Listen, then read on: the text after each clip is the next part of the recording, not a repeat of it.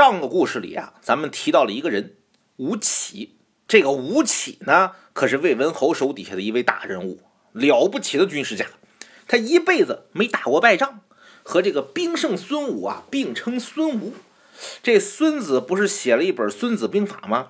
这吴起有一本《吴子兵法》，不过呢，他基本上失传了，所以说他这名声呢不如《孙子兵法》那么大。但是这俩人在军事史上的重要地位其实是不相上下的。而且这吴起呢，不光会打仗，治理国家的水平也相当的高，是个文武双全的全才。这个吴起呢，是魏国人，保卫的魏和三家分晋的那个魏啊，不是一个字儿。这个魏国呢，其实特别神奇，应该算得上是春秋战国时期的一朵奇葩了。下次咱们再单独讲他。吴起刚开始的时候呢，是在鲁国做官，虽然打仗很厉害，但经常被人排挤。后来听说这魏文侯啊求贤若渴，就跑来投奔。魏文侯多会看人呐，就任命吴起为大将，派他去打仗，结果是百战百胜。为啥这么厉害呢？因为这吴起带兵啊，很有他自己的一套。他做将军，跟最下等的士兵穿一样的衣服，吃一样的饭，睡觉不铺席子，行军也不骑马，吃的喝的自己随身带，基本上士兵什么待遇，他自己就啥待遇，不搞特殊化。甚至于有士兵身上长了毒疮，吴起直接上嘴把毒液给他吸出来。你说这玩意儿厉害不厉害？能做到这些的将军，这历史上真不多。士兵一看呢，这将军对我这么好，拿我们当亲人，那上了战场，我还不得为了他玩命啊？《资治通鉴》呢，还从侧面描述了一下这个事儿，大家呢可以自己感受一下。就是那个吴起给他吸毒疮的士兵。他的母亲听说了这件事儿，抱头痛哭。这旁边人就纳闷啊，就问他：“这这你这儿子，他就是个普通士兵啊，人家吴起大将军亲自给他吮吸毒疮，你还哭什么劲儿啊？啊，你不还得乐吗？”这士兵母亲说：“我有什么好乐的？你是不知道啊，当年吴将军就是这样给我儿子他爹吸过毒疮。”结果我儿子他爹打仗的时候死了命的往前冲，从不后退，最后战死在敌军阵营里。现在吴将军又给我儿子吸毒疮，我就知道了，他早晚也得死在那儿啊！哎，这后来呢？魏文侯去世，魏武侯继位，任命田文当了宰相。这吴起呢就不大高兴，对这个田文说：“咱俩这个比比功劳，你说咋样？”田文说：“可以啊。”吴起说：“这个带兵打仗，保家卫国，咱俩谁厉害？”田文说：“这个我肯定不如你啊，是吧？你是专业的，是吧？”吴起又说：“那整治百官，亲善百姓，搞好经济，这些咱俩谁厉害？”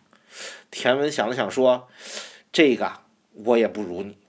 咱们前面也说了，这吴起呢是文武全才，治国理政和打仗一样，都很有一套。”这吴起就说：“那你说你啊？”文的文的不如我，武的武的不如我，你啥都不如我，凭什么选你当宰相而不选我呢？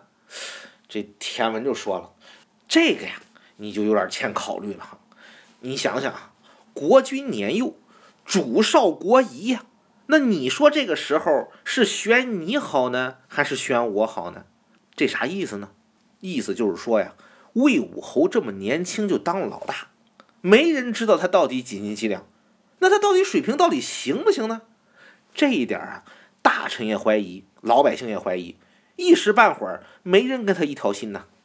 这个时候，要是选了吴起你这么个水平很高、威信很高又功高震主的宰相，那大臣们和老百姓们不就都直接拥护你了吗？那你说说啊，这个时候这个老大会选你当宰相，还是选我当宰相呢？这吴起想了半天，说。哎，还是你合适啊！田文死了之后啊，魏国的宰相换成了一个叫公叔痤的人啊。这个人不光当了宰相，还娶了公主为妻，权力是越来越大。慢慢的呢，就觉得这个吴起碍眼，一山不容二虎嘛。他的谋臣呢，就给他出主意，说这个吴起这个人呐，心直口快，逮啥说啥，而且呢，自高自大。您呢，可以这样对付他，先去跟老大说。说吴起这个人很优秀，可就怕他不想在咱魏国常待。您呀，不如把公主嫁给他，跟他结成亲家，他肯定就不走了。但是他要是不娶的话呢，那估计就是想走了。然后呢，您再想法把吴起叫家里来，让您媳妇儿啊，不也是个公主吗？当着面往死里头羞辱您。这吴起一看娶个公主这么糟心，就冲他那臭脾气，肯定就不会答应这门婚事。那老大肯定就得怀疑吴起要走了。公叔痤一听，哎，这主意好哈，就照他说的办了。吴起果然中计，没有答应这门婚事。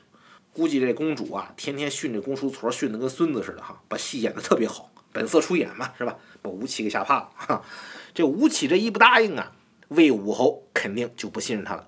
吴起一看，得了，那咱走吧。再在这待着，没准哪天老大找个由头把我给宰了再。于是就投奔了楚国。楚王呢很重视吴起，直接任命他为宰相。这吴起呢也把楚国治理的井井有条，最后死在了楚国。